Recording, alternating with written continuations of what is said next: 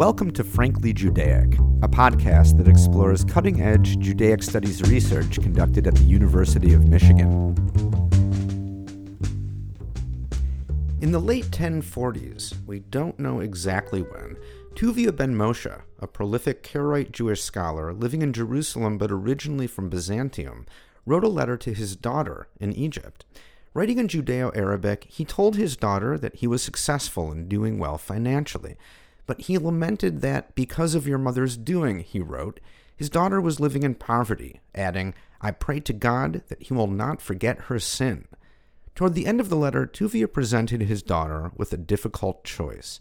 I succeeded and your mother failed, praise be God, he wrote. And now, my daughter, I do not know with whom you are. Are you with the Jews, your father's people, or with your mother and the Gentiles? And I will tell you this, my daughter. If they are willing to sell you to me, my daughter, I will buy you and rescue you from their hands. I intend to leave after the holiday to Byzantium, to my homeland and my family. So let me know in advance what is in your mind, and I shall figure what to do in your matter. Tuvia's letter, to which we have access thanks to the treasure trove of medieval Jewish documents from the Middle East and North Africa, known as the Cairo Geniza, provides just enough detail to piece together a backstory. Tuvia married a woman. We don't know her name or her identity. Maybe he married her while in Jerusalem. This is Moshe Yagur, a fellow at the Frankel Center, whose research explores the social histories of Jews living in Arab lands in and around the Mediterranean during the Middle Ages. But anyway, in a, at a certain point, Tuvia's wife converted to another religion, probably to Islam, and she later moved from Jerusalem to Egypt and took their daughter with her. And she raised her as a non Jew in her non Jewish community in Egypt. Years pass, and at some point in 1040, Tuvia writes the letter to his now grown daughter. A letter, Yagur says, that's significant for a few reasons. So, first of all, we get a quick glimpse to one specific family's emotions and travails revolving around conversion. In most cases, we just have like a legal, a technical legal query. What we, do we do if a convert does so and so? And now we have the emotions, the curses, uh, the threats in a specific family. More broadly, the letter highlights a complicated reality for at least some medieval Jewish families in Muslim lands. A reality where one half of a married pair, in this case the wife, leaves the Jewish fold by converting to another religion, most likely Islam. And what's most fascinating, Yagur says, is that Tuvia's letter suggests that conversion does not necessarily sever family ties. In fact, Tuvia seems to suggest the possibility for reconciliation and a return to the fold, at least for his daughter. Tuvia writes to his daughter, so how does he know where to send the letter to? And how does he know what is the situation of the daughter and her mother? And he writes to her daughter that she can verify his good condition by asking her maternal aunt, which means the sister of the converted mother. So this supposes that the daughter, who was already raised as a non Jew in Egypt, has access to her still Jewish aunt in Jerusalem. And Tuvia has access to his daughter in Egypt. And the, the option of choosing between Judaism and allegedly Islam or Christianity, never mind, but the non Jewish religion which was uh, the, the woman converted to, the option of choice is on the table. It's not something that you do not think of, it's not something that it's undoable, it's a lovable option. According to Jewish law, a Jewish person who converts to another religion is still a Jew. And if he or she converts and becomes an apostate while married to a Jew, the marriage remains legal and binding despite the conversion. In Tuvia's case, he apparently was officially divorced from his apostate wife. But other letters from the Cairo demonstrate that rabbinic discourse about how apostasy affected marriage and child rearing wasn't just legal theory, it spoke to real life situations. For example, another letter describes a situation where a converted husband and his still Jewish wife have a son and want to have him circumcised. So, circumcision is a marker of identity, and if the child was born on the Sabbath, According to the Jewish law, he has to be circumcised on the eighth day, which means the next week, the next Sabbath.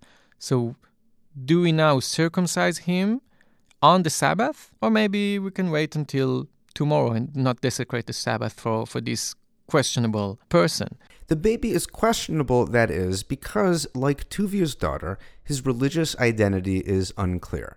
According to Jewish law, the boy is Jewish because his mother is Jewish, but his father's apostasy raises the question of whether he's Jewish enough to warrant desecrating the Sabbath by having him circumcised on that day. And we see this question recurring time and again, which means that people really were wondering, people were troubled by this these children because these children posed the question in the mo- most acute manner is he or is he not Jewish? What what is this liminal stage? What do what happens if we have interreligious families?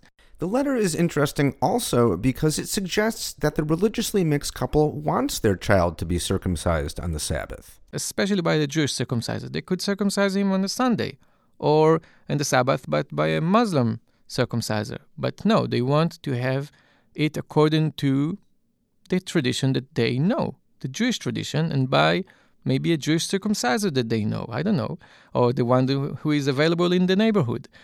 So they are again it's an example of how the social circles determine much of the identity, not everything, and of course conversion is important, but it's not the only thing that it's important.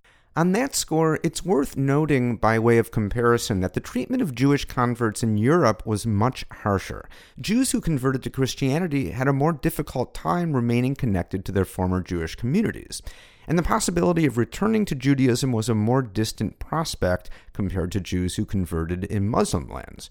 Why was that the case? So, if they lived in the same neighborhoods, they were not in ghettos, and they had almost no limitations on occupation, and they were intimate with, with Muslims and Christians, maybe, I cannot guarantee, but maybe this also affected the way that they treated Jewish converts. If I'm in good relations with born Muslims and born Christians, why should I hate, quote unquote, why should I excommunicate the person who is my cousin he converted? Why should I treat him more harshly than I treat my Muslim neighbor?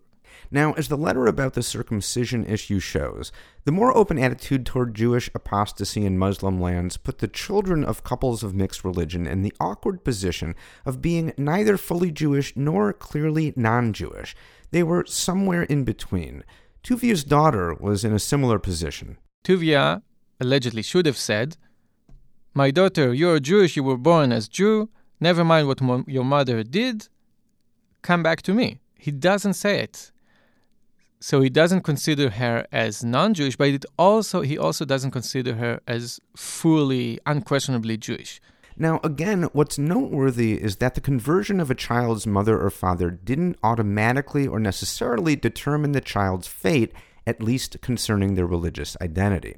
In the view of Abraham Maimonides, the son of the famous Moses Maimonides, it was mostly up to the child. He says, according to these children, we cannot decide their identity. We will see what they choose when they grow up. Yet another letter from the Geniza provides a window onto the ramifications of Jewish apostasy from a woman's perspective. As the letter details, a Jewish man converted to Islam, but his wife did not ask for a bill of divorce. Only later, when her husband was about to embark on a business trip to India, did she change her mind. Then she said, No, you have to give me a bill of divorce before. And this was uh, a, common problem in prolonged journeys Sometimes the husbands disappeared, and then if we have no clue that the husband died, then in Jewish law the woman is considered uh, what we call chained. She is aguna. She is she cannot remarry to another person. And so a woman might ask for a bill of divorce as a sort of insurance policy to be used just in case her husband never returned from his voyage. And the point is, as the letter shows, the woman whose husband was bound for India was okay with being married to an apostate husband, but did not want to be tethered for life to a husband who disappeared. And sure enough, in this case, the husband did disappear, leaving his wife without a husband but unable to remarry, at least according to Jewish law, which is why the letter was written in Arabic, most likely to appeal to a Muslim judge. In Islamic law, there is a, a condition that after several years, this woman can marry again.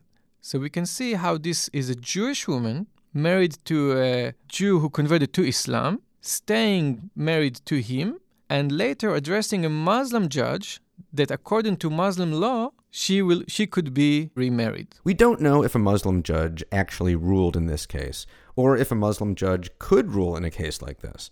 There's some speculation that he referred the case to a Jewish judge, which is how the letter ended up in the Geniza. In any case, the larger point Yagur says is that issues of identity are rarely simple. We may tend to think of complex identities that are multiple and variable as a modern concept, and that identity in the Middle Ages was simpler and more fixed. But that's a misconception. I think that this study, and of course other studies, it's not the only one, but other studies, but this study as well shows that this situation uh, in what we call the Middle Ages was much more complex much more varied. We shouldn't imagine the, the Middle Ages as this dark and long period when everything was the same and all Jews were pious and observant and boundaries were clear and everything. On the contrary, we are dealing here with human beings, with social situations, and these are always essentially complex and blurred and changing and dynamic. I think this is what makes all of this interesting, at least for me. And I personally believe that a better understanding of the Jewish past, the Jewish history, and the issues that bothered individual Jews and Jewish communities in the past can not only enrich our worldview and provide us with a better understanding of the past, but also perhaps they can enrich our understanding and our notion and our, even our possibilities of Jewish identity or even identities today. That does it for this episode of Frankly Judaic, a production of the Jean and Samuel Frankel Center for Judaic Studies at the University of Michigan. The executive producer of Frankly Judaic is Jeffrey Veidlinger, the director of the Frankel Center. You can find the Frankly Judaic podcast anywhere you get podcasts on any podcast app and we hope you'll leave us a five star review on iTunes. Thanks for listening.